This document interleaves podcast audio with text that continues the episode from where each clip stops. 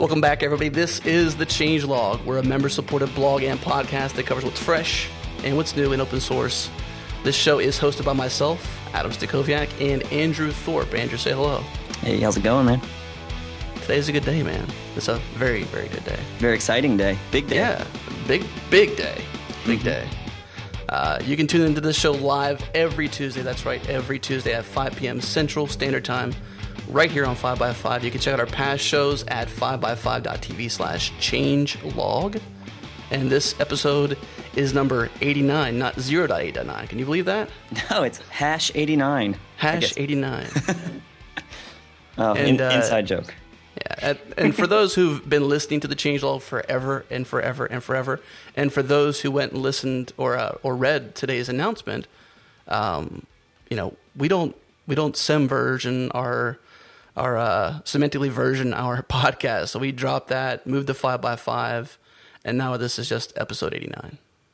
So, and today we're joined by Solomon Hykes, a hacker, of course, and entrepreneur at DocCloud. Hey guys, it's great to be here. It is great. So Solomon, where do we begin to tell the story of DocCloud and what you're doing with Docker? Where do we begin? Yeah, where do we begin? Well, can we start with you maybe? Give an intro of who you are and kind of what you do at DocCloud. Sure. So I'm the founder, and DocCloud is my baby. It's been my baby for the last 5 years. So about 5 years ago, I quit my job and set out to work on all things DevOps and deployment automation in cloud and that kind of stuff.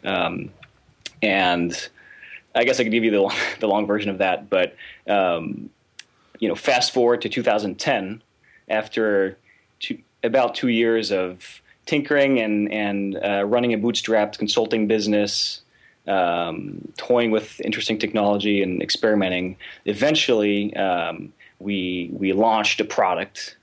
We launched a platform as a service. So, if you know products like Heroku or Google App Engine or Microsoft Azure, we launched a platform that lets developers upload their web application very easily. And the platform takes care of deploying it, configuring the servers, scaling it, and all that fun stuff, freeing the developer of that burden so that the developer can do what he does best, which is write awesome code. So we've launched that in 2010. And our claim to fame at the time was that we were the first platform as a service to support multiple languages. So, at the time, Heroku was really big in the Ruby community. Google App Engine was doing interesting stuff with Python, but you had to, heavily modify your app. You had to use their custom APIs, et cetera. And there were a lot of developers out there who were eager to, get their hands on something similar, something that made their lives super easy with their respective languages. And we delivered that, and there was a lot of buzz around that. And fast forward to late 2012 and early 2013. And we're doing that. We're growing the business, growing the user base, et cetera. And all this time, we're getting more and more requests for something very specific. We're getting a lot of people interested in the secret sauce, the not the platform itself, but the ingredients to build your own platform. And but sometimes because people wouldn't would not agree with the way we did pricing, or usually they had custom needs. You can't be the provider for every developer out there, every company that needs to deploy an app. That's a little bit ambitious. Anyway, we started getting requests for the ingredients to building your own platform, and eventually, we decided that was a smart move to make, and we started open sourcing stuff. And one of the components we open sourced is a project called Docker, which is basically, you could call it our secret sauce, but it's from a technology point of view, you could argue it's not that big of a deal, but there's a lot of work that goes into taking a kind of arcane and complicated technology and delivering it in a simple way to developers. So anyway, the that was kind of like the super fast forward version from super fast forward versions.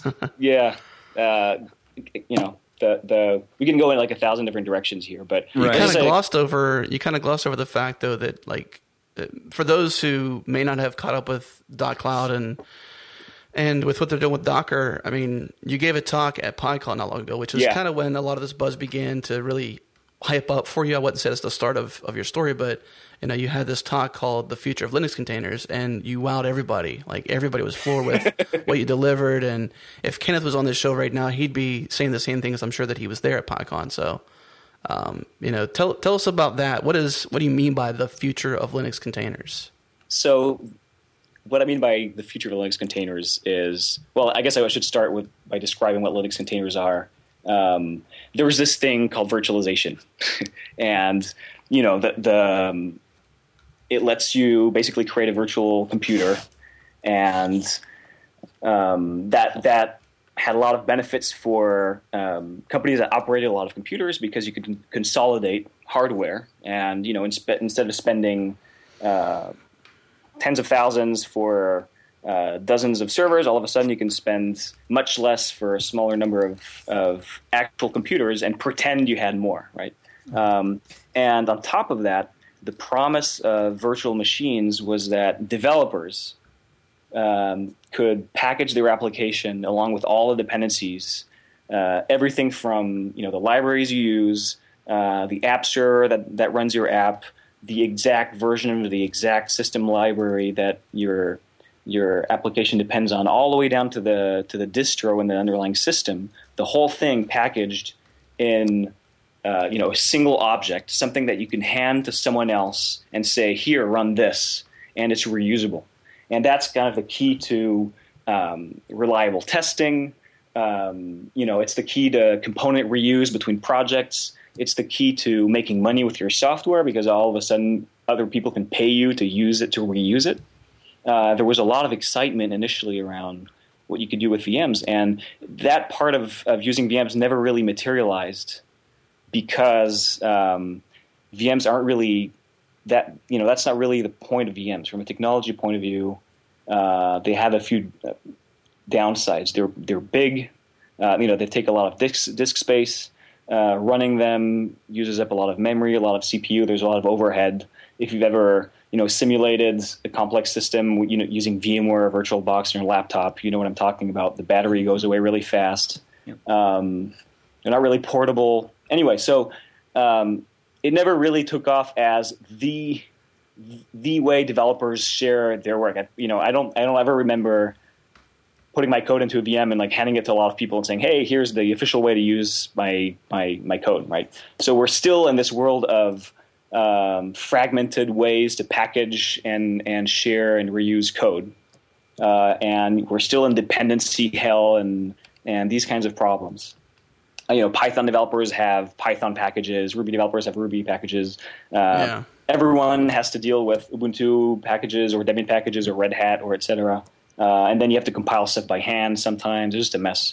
And enter Linux containers. So what Linux containers are, they are the Linux kernel's answer to this problem, or you know, more specifically to the problem of subdividing a single system, a single OS, into multiple areas that are completely sandboxed from each other, so that you can run, you know, multiple applications side by side inside the same OS, right? Running on top of the same kernel, without application A messing with application B in any way. And if you think about iPhone or Android apps, that's kind of how they work, right? Your apps never interact with each other. They don't touch each other's files. You can remove, you know, you can add any combination of apps. They don't interact with each other. They just don't mess with each other. And that's what Linux containers enable. And I would add that every modern operating system, at least every modern Unix operating system, has a facility like Linux containers. You know, the BSD systems have a similar mechanism called jails. in fact, BSD fans will tell you they've had jails for way longer than Linux had in Linux containers. Solaris has zones. And so is this like taking all those different metaphors for different platforms and creating like one homogeneous like API to all of that? Is that what the point of Docker is?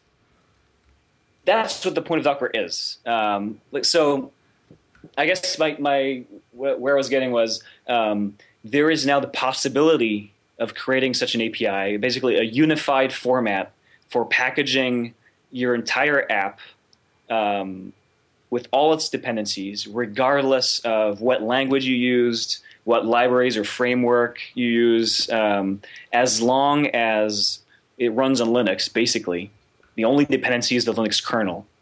As long as you can run on the Linux kernel, basically, there is the possibility now of packaging your app in this unified standard format and then be able to run it with strong guarantees that wherever you run it, it will run in the same way. And that's very powerful because now, again, you can hand it to someone else and say, here, run it, and then this other person will run it and something predictable will happen. Right? And that's the key to automation. That's the key, again, to reliable testing, to things like, hey, here's an upgrade. Now I can send you this upgrade and it works. Right. And so, again, Linux containers makes that possible because now the Linux kernel effectively can be split up in little sandboxed areas, but it's the raw material. And what was missing was a tool to kind of glue all these raw capabilities together and deliver it to developers in a package that is usable, that makes sense. Right. So .cloud originally was taking advantage of Linux containers to kind of do this for everyone. Yeah. And you decided with all the requests that are coming out to go ahead and build, did you extract Docker from .cloud or did you kind of build a new – so it was actually extracted from .cloud. So a combination of both. Sorry, go ahead. I'll answer after. Well, I'll have more for you, but go ahead and kind of explain that. Like, how did Docker separate itself from .cloud? So so first of all, to answer your preliminary question, yes, that's definitely what we've been doing at .cloud essentially forever. I mean, all the way back to 2008 when .cloud was started, way before we even launched our first mass consumption product. Our thing was always taking advantage of Linux containers for fun and profit. That's basically what .cloud is. And back in 2008, it was just a really, really weird thing to do. In fact, at the time, the LXC project, which is today the flagship project within the Linux kernel for all things containers, that project didn't exist or maybe barely existed. I forget. It was, in any case, highly experimental and definitely not usable. What the Linux community had at the time was various patches.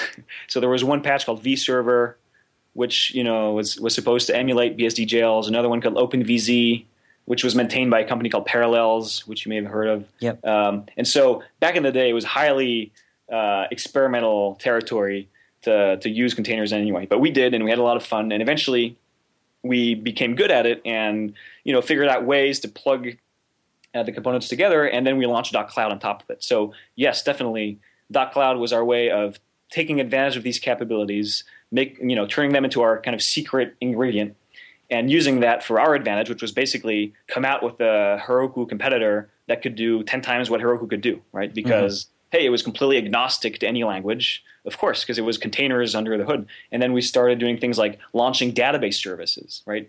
.cloud today has 15 different cloud services. We have a Redis service, we have a MongoDB service, we have a MySQL service. And all of those services, as diverse as they are actually under the hood, powered and operated by a single layer built on Linux containers. So it's actually the same code that automates the deployment of your MySQL database or your Rails or Python app when you're using .cloud. Right. And behind that, there's an ops team that is ridiculously small. It's like 5 guys basically power these 15 cloud services. And this is all thanks to what we're able to extract out of this awesome technology that is Linux containers. I'm simplifying it just a bit because there are other components that gravitate around it, but really that's really kind of the starting point, that you have this unit of deployment, this thing that once you've bundled it, you know what's in it, and you can run it in a repeatable way. That's the key to everything.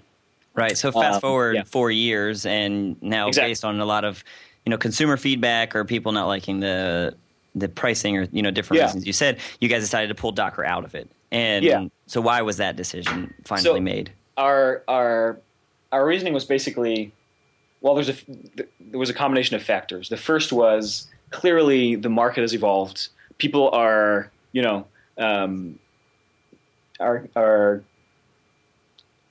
market in general is getting more sophisticated.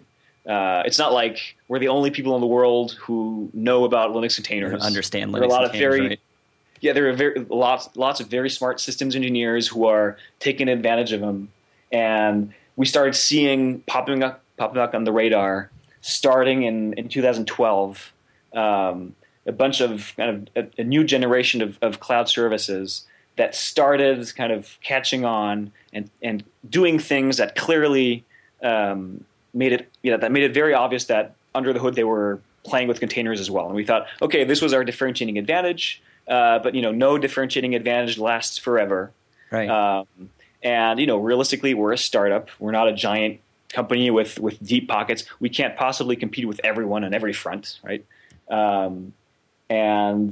So let's specialize, right? Let's adapt to this new world where a lot of players know about containers. What do we know best, right? Should we specialize on the SQL database? Should we be a MongoDB provider and go after the MongoDB players? Should we specialize on Rails and Python and JavaScript? And we realized in the end our true core, our true specialty is the underlying containers layer. It's the underlying layer itself. It's doing incredible things with containers, and how do we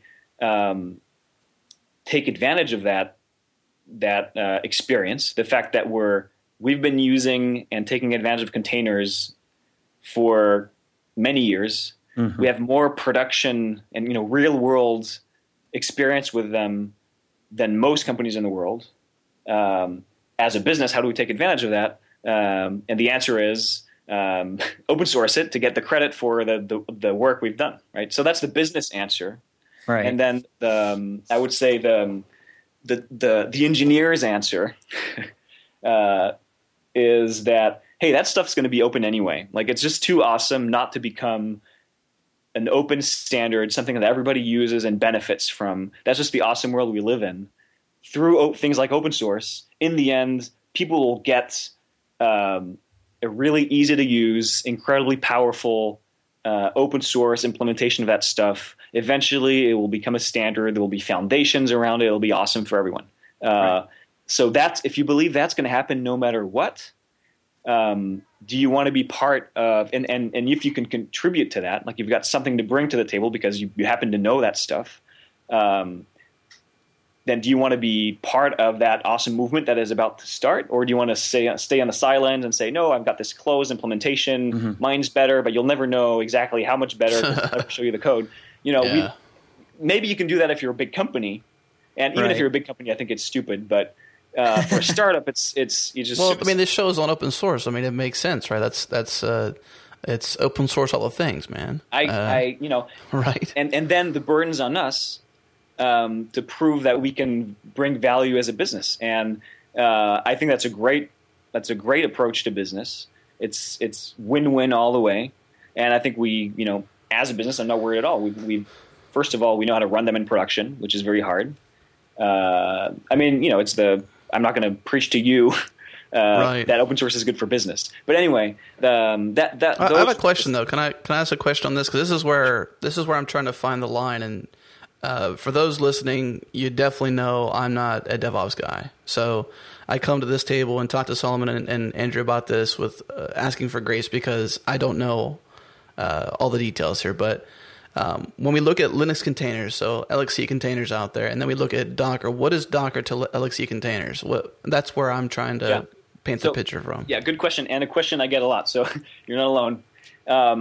So I think there is there was an early answer, and then there's a now there's a kind of a larger answer. The early answer is LXC is the raw stuff, and Docker is what makes it palatable, what makes it usable. Someone there's a cool blog post describing Docker, and the guy who wrote the blog post compares it to Git. Like, using LXC is kind of like using those underlying obscure commands that actually power Git, but no one understands how they work unless you've read like 10 pages of documentation. And, you know, you got people telling you like, oh, you could build a file system, and, you know, you could rebuild Dropbox until on top of that stuff, you know. And then there are people who just want to check in source code and see diffs and merge, you know. And for that stuff to be possible, you need a new set of commands that actually, you know, offer that level of interface. So it's an API that makes sense. It's a higher level API. It's a higher level UI. So that's one way to look at it. I've heard people describe it as, and this probably is good for you too, Adam. Like, Docker has the potential to be for, you know, platform as a service, as Chef did for infrastructure as a service. So it's just like a high level API to make it easier, less barrier of entry to get in there and be able to do what LXC allows you to do.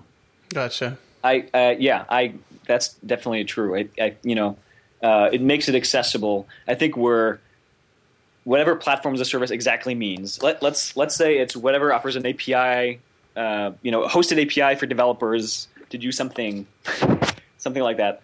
Whether it's storing data in a database or deploying your code, I think we're at the end of an era where there was a very high barrier to entry to actually building a PaaS. You know, whether you were going to build a database service or build some sort of API-powered service like Twilio or, you know, Stripe or Mailgun, or whether you were going to deploy web apps like, you know, DocCloud, Heroku, et cetera, that was a very high bar. You had, you know, that's like very, very, very specific expertise. You had to be kind of that perfect combo of low-level systems engineering, ops, you know, and at the same time, understanding the needs of a specific group of developers, and that's kind of a hard combo. And I think now we're entering a phase where that all that stuff is being democratized, thanks to things like Docker. It's actually easier to build a PaaS that answers a very specialized need in the developer community without having to reinvent the wheel and become, you know, a world-renowned expert in, load balancing between multiple EC2 regions and, 24/7 monitoring and, change management and log collection and metrics collection and all that stuff. Right. So, yeah. To interject, so you said that kind of your claim to fame early on at DocCloud was, you know, because you were leveraging the Linux containers, you were able to basically be, you know, framework independent, language independent, like none of that mattered, right? So I remember early on there was, maybe not early on, but I remember, you know, the Heroku and Engine Yard for Ruby, and then Node Jitsu came out for Node.js, and it was all these specialized services came out for these, you know, one framework or one language, you know, one environment. And then so you came out. So now, you know, fast forward a few years, and most of those guys are supporting multiple environments. So does that mean that would you consider yourself kind of a trendsetter in a way where now a lot of those guys are probably doing the same thing, right? Leveraging Linux containers to do this. Yep, that's definitely true. I think PaaS is a really young market. No one really knows how it works or how to make huge money with it because no one has. Like, no one's won in PaaS. There's no giant success story in PaaS yet. Everyone's figuring it out, so that including us. So that's a warning before I say anything that gets me in trouble. But yeah, I think that, you know, there was a trend where you started from the needs of a group of developers that you knew really well. So you focused, you attacked the vertical, and that's kind of, you know, startup 101. So you're Heroku, you're part of the Ruby community. I mean, these guys were, you know, a Rails development shop. And they knew the needs of the Rails community better than anyone. and they built a product for the Rails community, and it worked, right? And Node Jitsu did the same thing for the Node.js community, et cetera, et cetera.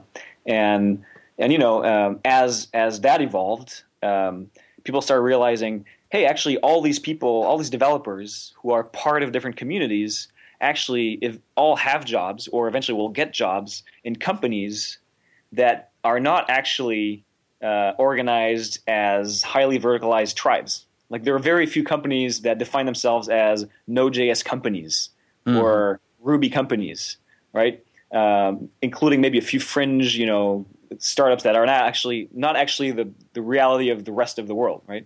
Most companies have, you know, a real complicated, horrible mix of lots of different stuff running on lots of different technologies, with really, really overworked people trying to kind of plug it all together. Right. And every time that these guys hear about a new language, you're like, oh, shit. You know, so on the one hand, you got developers. Well, you said you got like 5 people running your DevOps team, right? I mean, you got 5 people on the team. So what I'm talking about is the companies that we run applications for. You know, these guys have developers writing apps in all sorts of crazy languages and using crazy databases, and they've got, you know, they've got the cold fusion stuff running on a server under a desk somewhere. Then they got the Java enterprise apps. Then they got the Ruby and Rails, you know, apps. Now they got the mobile apps with the Node.js backend and God knows what else. And they're trying to like make sense of all that. And so these guys are very interested in a platform that is agnostic, that can run whatever they actually, you know, happen to need to run, and give them a freaking unified view of what's going on. You know, they want the logs for the Node.js app and the Ruby app and the MongoDB database all in one freaking place, so they can, you know what's going on, and they'll pay good money for that. And that's basically, that was our premise as a business for going. So it's bringing all these different components of somebody's app or infrastructure under one roof. Yeah, so I mean, that's the holy grail, right? You want to be the place that runs all the stuff. You want to be the provider of the unified provider, and so the I think that's kind of phase 2 of PaaS, where people realized you can get a lot of developers to start playing with you by being very specialized and simple for a specific use case, a specific, you know, language or framework or whatever. But then eventually, if you want to keep that guy, or at least, you know, keep his business as his app grows, as his business grows, et cetera, or has, you know, as he brings his colleagues in and tries to convince his boss to use you, you're going to need to be more flexible, more customizable. You're going to need to support more things. So you're going to need basically Linux containers. And so I think now people are realizing that. I mean, by people, I mean the PaaS providers. And now you're seeing more multi-language. Yeah. So maybe this is an obvious question, but, or maybe not, I don't know, maybe I'm not seeing it, but by open sourcing Docker, I mean, that must have taken a lot of thought, because you're in a way enabling your competitors to do things that you're doing privately. How did that decision come about? So, you know, this saying, like, it's probably, I don't even know, I think no one knows who actually said it, but the whole thing about when there's a gold rush, you want to be selling the shovels. Yeah. The whole point of PaaS was that while the web startup gold miners are mining, you the PaaS provider want to be selling them the shovels, right? And then now all of a sudden, the shovel shops are realizing, hey, we need to expand our technology really, really fast, so that we can support cross-language, and we can kind of expand our offering in these organizations. We can sell more stuff to these companies. We need to sell more shovels fast. And actually, by the way, it's getting real easy to make shovels, because there's a lot of money in shovels. So what do we do? How do we differentiate?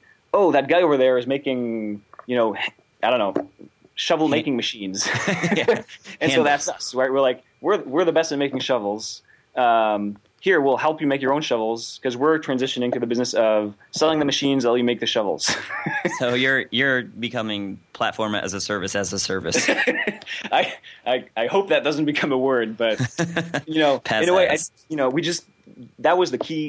that's the key bet. It is the key bet, is that this is a transition, and you know, this is a real economy now. It's a real market. Selling stuff to developers is becoming a real, it's a new market. And when there's a market, there is now a space for specialized vendors that address that market. So I think increasingly you're going to see that people that used to be our competitors are now more natural partners or natural customers. Right. So the popularity of Docker just took off. I mean, it was kind of mind-boggling to see it just explode. And I don't know if your lightning talk at PyCon was kind of the the impetus of that, but it was just crazy to see this just blow up. And then, but I guess what you really benefited from was, I saw Docker from .cloud was blowing up. So did you see actual boost in .clouds? That was my next question. Is how did this impact business? By open sourcing this? Was .cloud business booming from this too? Yeah, so it definitely benefits directly. I mean, it's. Was it like a hockey stick, or was it a 90-degree turn? I guess 90-degree is. It's like a super up versus. Yeah, 90-degree is a pretty nice hockey stick already. It's not. It's kind of a two-step process. Step one is obviously it's exposure for .cloud as a company. And as a result, we're selling more of our stuff, and that's great. And in fact, I don't know if you guys caught this, but as part of this crazy buzz, which we didn't really see coming, and actually it started before we were ready. If you remember, the whole thing was leaked, and we had to rush to actually ship the source code ahead of schedule because it wasn't ready. And fire the developer that leaked it. Oh boy! I don't know. I mean, here's a funny story. I mean the on the one hand, I'm saying, oh, it was leaked. On the other hand, here I was giving a talk at PyCon. But the thing you have to understand is we were kind of cautiously, one step at a time, showing Docker to a select group of people that we knew would be interested. And so by the time we gave that talk at PyCon, about 40 companies had seen Docker, played with Docker, were actively checking the repository, looking at the progress. So we kind of had this kind of miniature, closed but open source at the same time, if that makes sense. And we were at, maybe I won't name names, but a lot of companies played with it and are still playing with it. Along the way we thought, hey, there was PyCon, and we know a lot of the guys there. Surely there are people there interested in Linux containers. Let's just get together with a few of them. Let's just give this obscure talk that no one will be interested in except the Uber container geeks. Plus, it's a lightning talk. It'll be in a back room. There'll be 15 people, 12 of which will actually not care. And we'll meet two really interested people, and then we'll add them to the private beta. That was kind of the idea. And in fact, you got a standing ovation from everybody. Well, no, the thing is. Lightning talks at PyCon happen to be a really big deal, and it's in the main room with 800 people in it or something. And I didn't have slides. I mean, you've seen the video, right? It was "Hello World." It was the least prepared talk. I know. I loved watching you in the video when you were typing the commands, and you would have to delete because you forgot part of the command, and it was just real. I was so stressed out. I was like, oh, 800 people are watching me type "Hello World."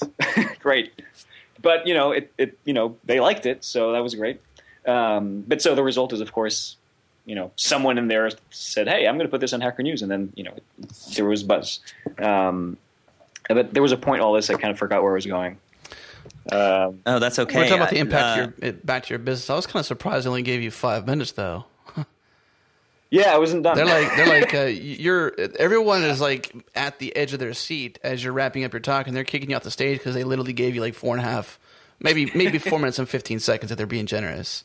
Yeah. And then they're booting you off the stage, not because you weren't talking about something cool, but they were just so adamant about their timeline. Hey, they're running a tight ship. I mean, those guys are well organized. Yeah. Anyway, it was there was a lot of cool conversation afterwards. PyCon is really nice. It's a really cool, chill conference. It was a nice place. I'm glad it happened there and not, in a trade, like a more formal trade show or something. That would have been boring.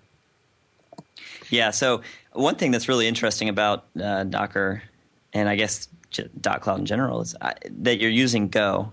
For some reason, that's just very interesting to me. So where did the thought from? Why did you guys pick Go instead of something else? So, and it actually gets even more interesting when you know that 90% of the code we've written at .cloud since the very beginning has been Python. We're historically Python shop. But at the same time, we've written code in various languages. I mean, we do advocate, polyglot deployment or whatever. The possibility of using multiple languages. So we have to at least use more than one, to be credible. So we have a few pieces in Node.js, and we started dabbling in Go, but nothing crazy. But we liked it because we're systems guys, so we've written a lot of C, and it's like C but nicer. And so what really decided it is, the very, very first versions of Docker were written in Python because they were basically a rewrite, a gradual, standard, pragmatic refactoring of the .cloud, the core .cloud platform, which, has been at this point in production for over 2 years. So, that's what happens to production systems used by real customers over many years. Things tend to pile up, and at some point you need to kind of just clean things up and refactor and, take advantage of the lessons learned, yada, yada, yada. And so we started this project, and at some point we kind of had this discussion internally about, hey, this refactoring is actually going to be limited in scope because, we got to drop it in and it has to be completely reverse compatible. We can't just, break people's applications. I mean, there's a whole process to running people's apps in production. And so we were faced with this decision. Do we continue with a kind of a conservative, gradual rewrite, refactor, or do we do something more radical and kind of widen the loop, if that makes sense, kind of go off and make it a separate component and say, hey, you know what, it's okay if it doesn't benefit the platform right away. But then we'll have kind of free reign to really take advantage of all the lessons learned, do something clean, something nice, something less frustrating. Because one of the problems when you cover so many languages and technologies is, you say yes to too many feature requests, and then you have to support those features forever. Right. Yeah. So we wanted to kind of the result is you get a lot of baggage. So anyway, we were really tempted by the second option, right? Clean and rewrite. But then how do you avoid the death trap of, the rewrite that never ends, and 2 years later you haven't shipped anything, all the customers are gone because nothing's moving, just right. That kind of stuff. So the answer was let's make it an open source component. Let's make it really, really small and concise so that it can be used on its own. Like the first iteration can be used on its own by other people. And then let's later circle back and plug it back into .cloud. So have you gotten to that point? So in some places, not on the core production platform, no. I mean, they are very, very direct relatives, obviously.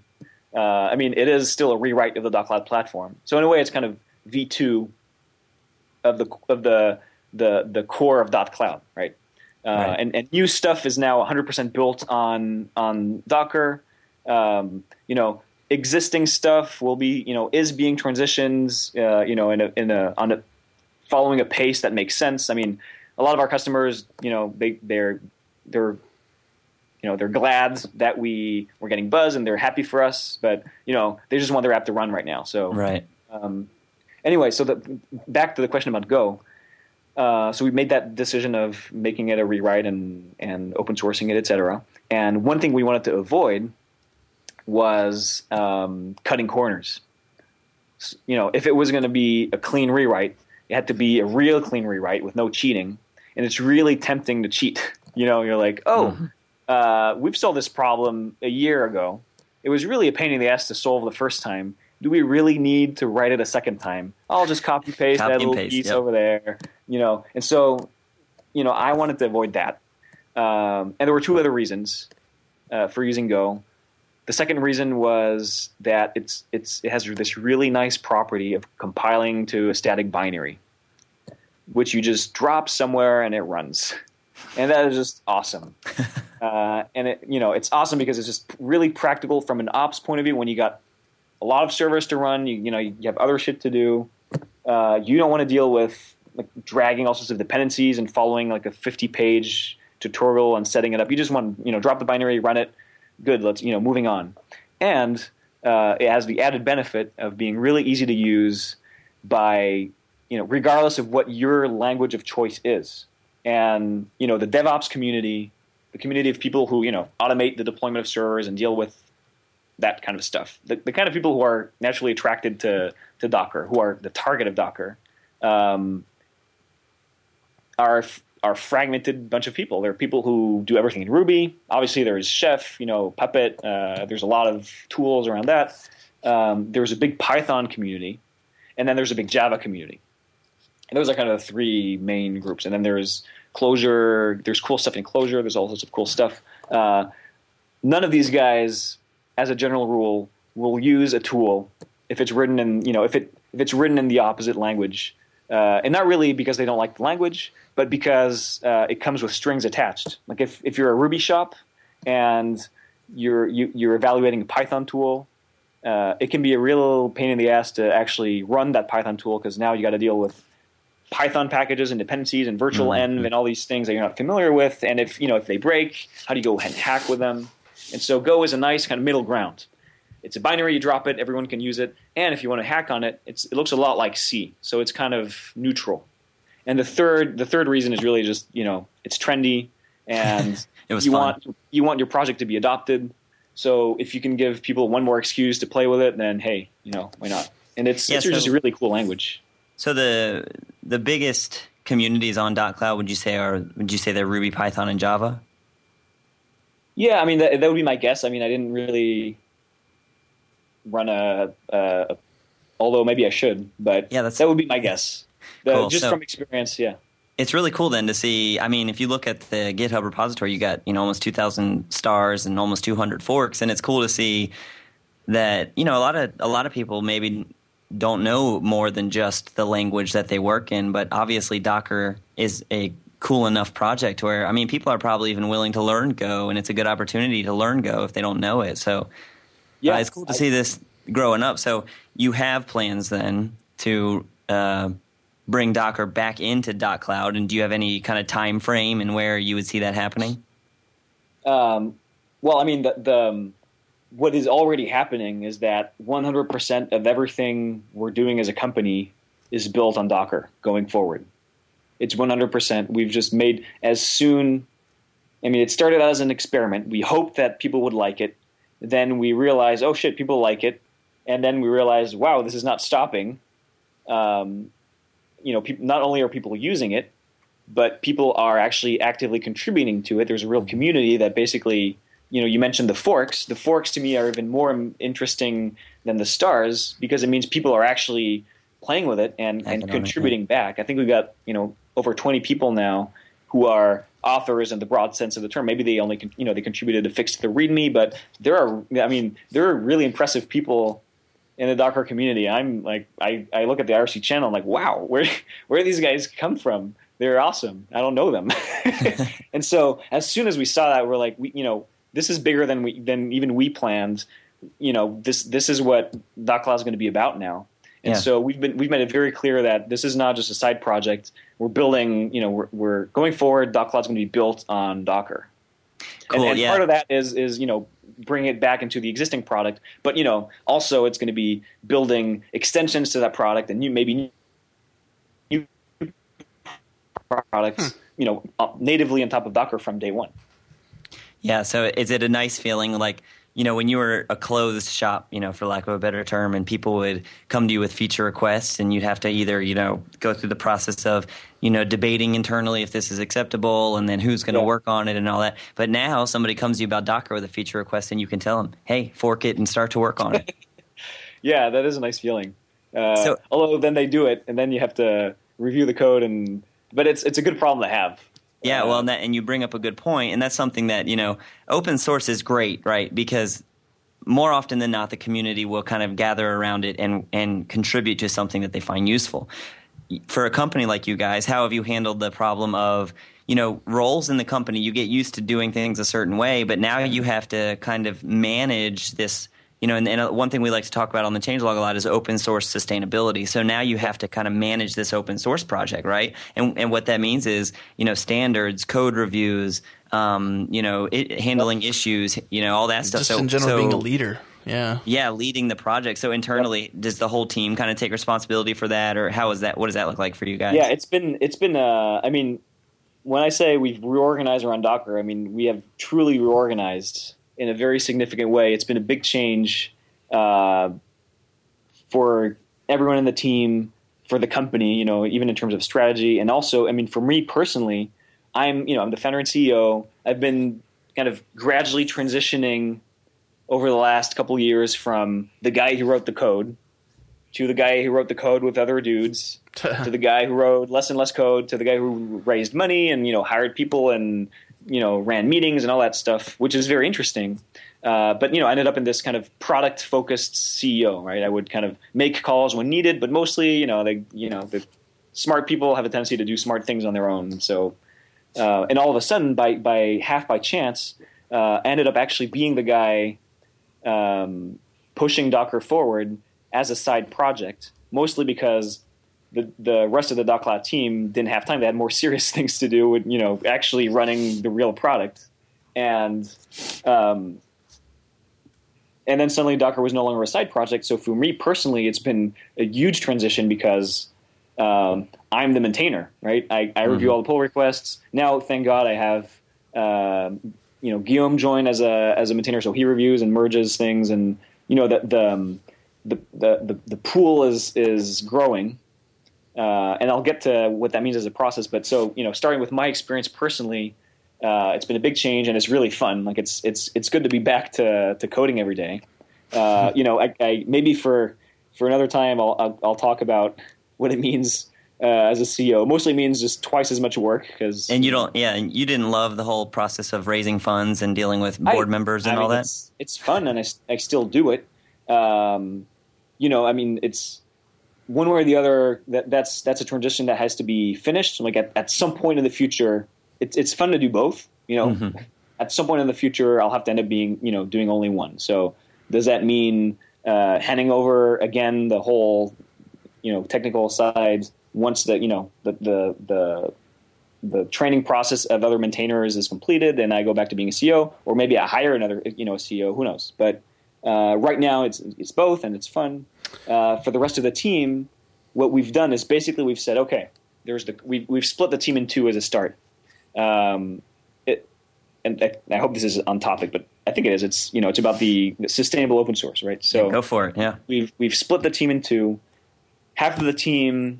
Keeping the lights on like, okay, we got this existing product, got production apps, we got customers. No matter what, you know, in this crazy period of 1 or 2 months where people are going crazy and we don't know what to do with all this, all these pull requests basically falling from the sky.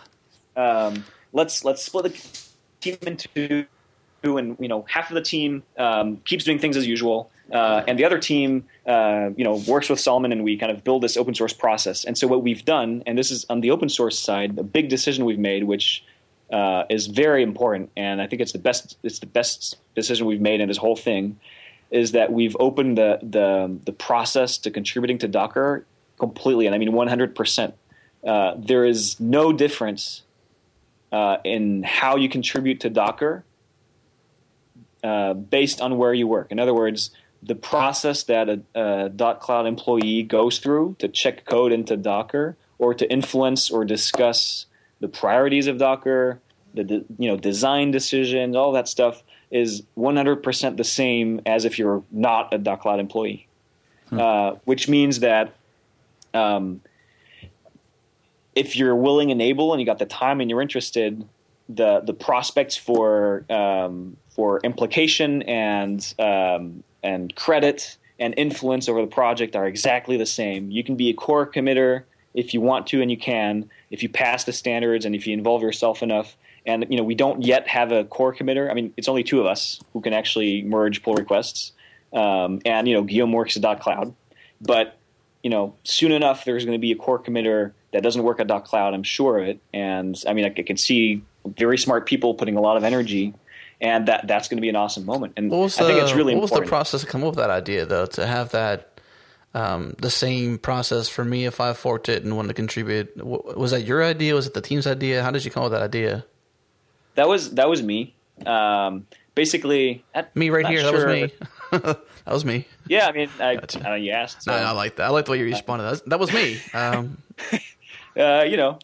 Basically, here's the thing. It was kind of unusual territory because here I was, kind of the maintainer of an open source project, and not the guy supposed to be writing code, as a day job anymore.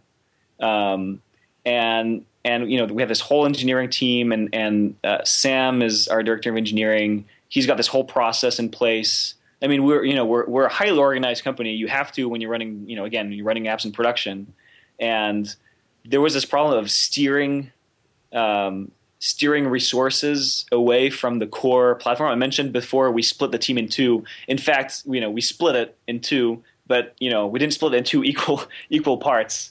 Most of the resources have to stay allocated to the main product. And at the same time, if we're really betting the farm on Docker, it needs to move fast. And we've been really, really bent on making Docker move as fast as possible. We've shipped a lot of stuff.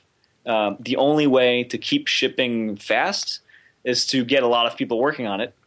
And the only way to get a lot of people working on it, if you can't afford to hire hundreds of people, is to set up a process that actually makes it possible potentially for hundreds of people to contribute. And we're a long way from hundreds of people checking in code, but I mean that's the trajectory. We're being aggressive about it. You also said that you're going to build .cloud on top of Docker, and right now you have a disclaimer saying Docker is still under heavy development, so it seems like it's stable, but maybe not as much as it possibly could be to actually build .cloud on top of it. Is that right? Yeah. So obviously you would want to put a lot of energy into it if you're going to, build .cloud on top of Docker. You're going to want to get it to a point where it's even more stable than it's at. And we are. And we're gradually, every day there's a little more of our resources going, as a company, going towards Docker than the core product because it feeds back, right? So it's an investment. But the only way this can possibly work is by really, building a real community of people who are outside of the company and actually own the project with us, if that makes sense. About production readiness, you're definitely right. It's not, you can't run an application in production on Docker. Actually, it turns out you can, because I found out that at least one company does, but hey, if it works for them, it will be production ready soon. And the other thing also is that Docker is a great development and testing tool. So a lot of people actually use Docker to develop and test in an automated way. And then there are ways to, you can still take the result of your work, take your Docker containers and export them into any environment that you actually use in production. So there's a bridge there. Docker doesn't actually need to be entirely production ready all across the entire life cycle of your app to be useful. You can use it on a segment of that life cycle. Does that make sense? So you can start using it as a dev and build tool, and if you get more comfortable and you feel like it's ready, you can get a good feel for it. You can start using it the next stage, which is usually QA. Continuous delivery, things like that.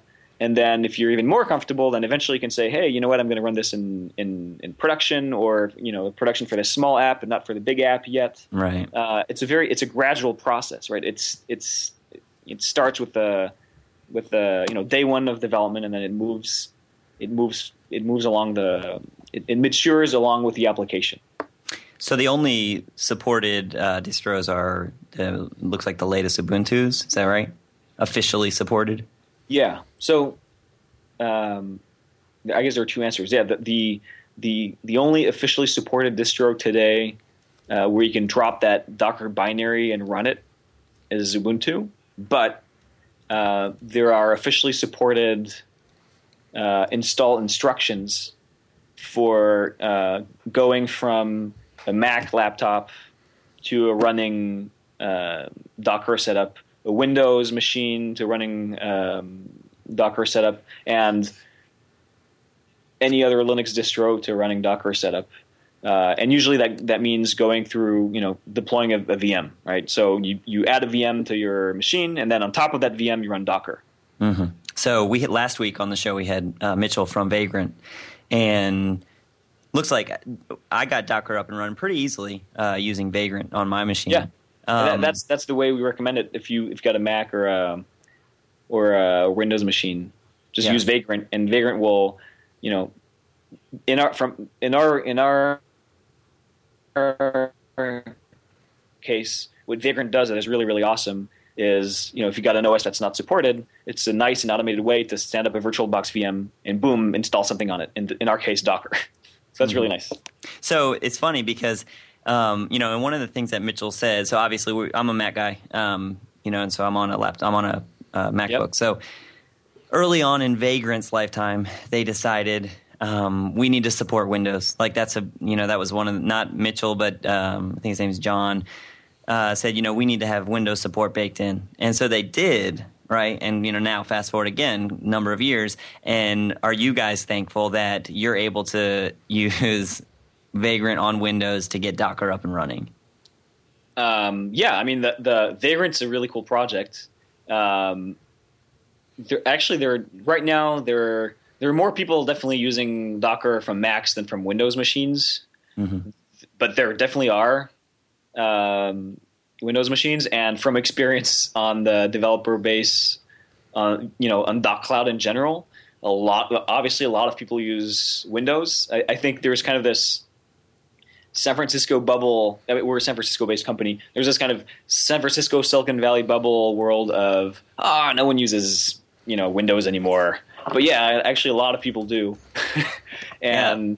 If you want to be taken seriously, you gotta, your tool has to support it. So yeah, we're in general, I will say this, that we have a philosophy of not reinventing the wheel. That sounds kind of obvious, but we will take every opportunity to reuse other people's work if it makes sense and if it allows us to focus on the hard parts that no one got to. There are lots of examples of that. One example is using Vagrant.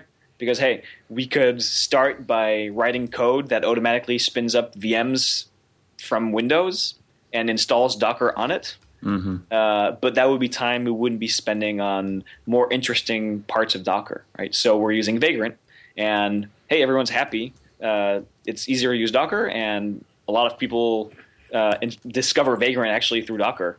I saw a lot of tweets saying, hey, I got 2 projects for the price of one. I discovered Vagrant. So that's awesome. Another example would be, LXC itself. There is an ambiguity actually when in the word LXC. It stands for Linux containers, but it can mean two things. It can mean the component inside the Linux kernel that makes containers possible, and it can mean the higher level tools, the binaries that that the command that you run on your Linux box to make calls to those kernel facilities, and both are called LXC. So there's LXC, the kernel component that you never see as a user, and then there's LXC, the command line tool. One thing that we could have done was bypass the LXC command line tool and make calls to the kernel functions directly, because really, what we're really going after is the kernel's capabilities. That's where the heavy lifting's done, right? In a way, the LXC command line tools are themselves convenience wrappers, higher level tools for using the kernel's features, right? So, we could bypass them, but bypassing them is work. And the developers of the LXC tools have actually done good work. They've tested it. They've they've added these nice conveniences. So that's another example. Just like we use Vagrant, we actually make calls to the LXC command line tools so we don't waste time reinventing the wheel. Right. Yeah, I mean, it's like where Docker's at right now, it's so young. It's, you know, so early in the process. It's very exciting, I mean, to see where this is going to go. So for you right now, where Docker is at, where would you like to see it kind of go over the next, 6 months to a year? So there's kind of two main things.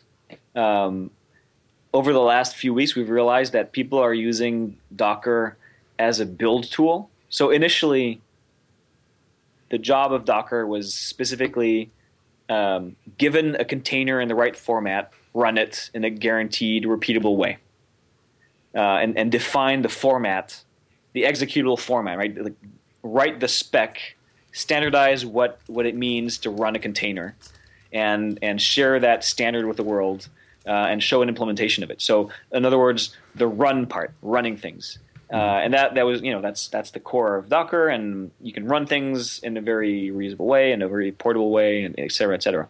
And then on top of that, we saw people building on top of that functionality to build their software, because running a container is one thing, but how did you get that container in the first place? Like, who built it? Like, who put it together? Mm-hmm. And it turns out Docker itself can be used to put together your container step by step, layer by layer, in a really cool and convenient way, and it solves that problem of defining dependencies, and so that became a pattern. People started using Docker like that, installing a base image and then installing a Debian package they were interested in, and then downloading a library and dropping it in the right place, installing, Unicorn, then installing the version of Ruby they're interested in, the gems they're interested in, and all of that layer by layer using our container versioning system. And, I don't want to go in crazy details, but so that use case kind of evolved. And as a result, you can use Docker for build and for run. And so these are the two directions we're pushing. We want Docker to be a better build tool. And so literally you can Dockerize your app. I've realized that's a term now. Is it really? Pretty cool. Yeah. So Dockerizing your app means... Well, I heard you say containerize, at least in your documentation somewhere too. Yeah, you containerize things. But Dockerize is shorter. And I don't know. It's funny because I did not come up with the name Docker. I initially thought it was really bad and sounded terrible. And I had this secret plan of convincing everyone to change it before we launched, but then it got leaked and I never got the chance. And it kind of grew on me. I kind of like it now. So anyway, so Dockerizing your app means adding to your Git repository or to your source code a file called a Docker file. With instructions on how to go from naked source code to full blown container ready to run, and usually that file is like 5 lines. It's really simple. It's basically like shell commands to run. It's like apt-get install that, pip install that, gem install that, whatever, and it's dead simple. But at the same time, it goes from source code to freaking full-blown container ready to run. And you can hand it to someone, and they can run it on an EC2 machine. They can run it on their VM. They can run it anywhere they want. And you don't have to give them any off-band information. You just say, here it is. You can run it. And that is really awesome. So, I want that to be easier because I think it's just a really cool way to use Docker. Mm-hmm. And then, obviously, I want... once you've produced that Docker container, I want it to be more useful in more places. So there are people today saying, obviously, hey, I use Red Hat or I use, this or that distro or I have this version of the kernel. And today I can't use Docker containers. I can't run them because Docker doesn't support this distro or doesn't support this version of the kernel. So we want to, widen the scope, make running Docker containers possible in more places. And that also means part of making it possible to run in more places involves things like allowing for more customizations. Like there were a lot of requests, especially for ops or shops, like ops engineers that already have a setup. They have a storage system, they have a networking system in place, and they have a process manager, and they like Docker, but they would like to bend it to fit into their existing system. And I say, obviously we want that to be possible. So there are a lot of integration projects, and for integrations you need nice, clean APIs. So I guess that was a long answer, but A, I want Docker to make it easier to build your source code into a container that can run anywhere, and B, I want it to be easier to run that container on any server. Yeah, this whole time we kind of got through most of this call, and we haven't mentioned Docker Registry yet. I'm just wondering if I missed it or if we didn't cover that, and it seems like it fits nicely into that future just painted. Definitely, yeah. It's kind of the link between the two. The when you build your source code into a container, the logical step after that is you want to make that container accessible, right? You want to share it, and if it's open source software, sharing it means hey, you want every person on earth to be able to download it and run it if they want. If it's private and it's your own code, it has credentials in it, it's not open source. Sharing might just mean, hey, I want it to get it from the build server to the production server, or on a scale out to 10 servers. Right. So that's also sharing. It's moving bytes around. To share, you need some sort of infrastructure to move things around and discover the right container and download it, etc. And that's what the registry is. So the registry is where does that live at? A cloud service. Where can you see that we've put together at .cloud. It's The primary way you interact with it is by typing the command docker pull, right, or docker push.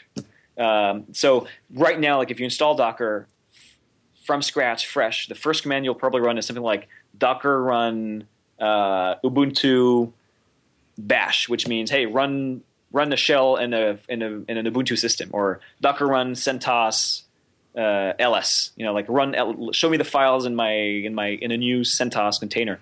When you type that command, Docker, figures out that you want to run an Ubuntu container, a container called Ubuntu. It doesn't have it, so it will automatically connect to the registry, which is this publicly accessible place. Think of it like GitHub for containers ready to run, right? And it will download it. And it has a very efficient way of downloading. It's just like a git pull, actually. It will only download the parts that it needs. So if it's already downloaded a prior version, it'll only download the diff, which is really nice. Mm-hmm. And then it will run it. And so the registry is this place, this API that we've put up for free to make Docker more useful, where you can download other people's containers or upload your own, right? Since once you've built your code into a container, you upload it to the registry, and other people can share it, can use it. So I guess cool. It's the link between build and run. Yeah, that's awesome. Man, I feel like we could talk about that for we're really gonna have in a few months as this thing grows again to talk about where it's gone. It's very exciting. Yeah, we'll definitely have to check back in with you because we want to hear your 6-month year goal and see if it comes to fruition, and we'll obviously be. They're helping you along. So in between now and then, anything we can do at the Changelog to help you spread the word about the awesomeness of Docker, please do not hesitate to reach out to us. We'll do whatever we can to help. Thanks. I appreciate that.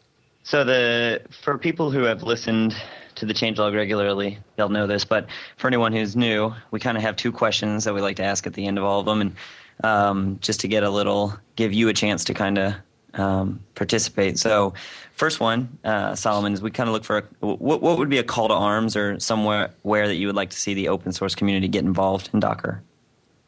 I guess there's a general answer besides the obvious, try it, use it, report bugs, come hang out on the IRC channel, kind of get involved in any way possible. We are extremely welcoming of any interaction. We will never...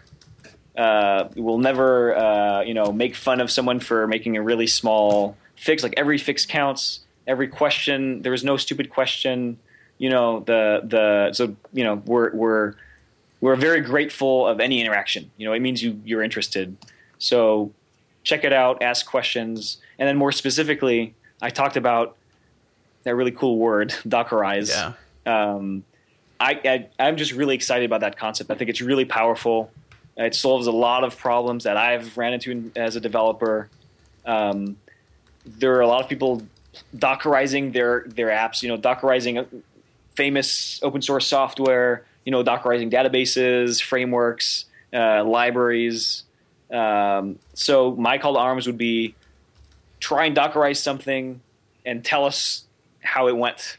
You know, share it with us. Right now we're, you know, every time someone sends us a cool example of software they've packaged to run in Docker, we're really excited. We tell everyone about it. You know, just tell us and we'll share with the whole world. And probably you'll hit a bug too, and then you should report that.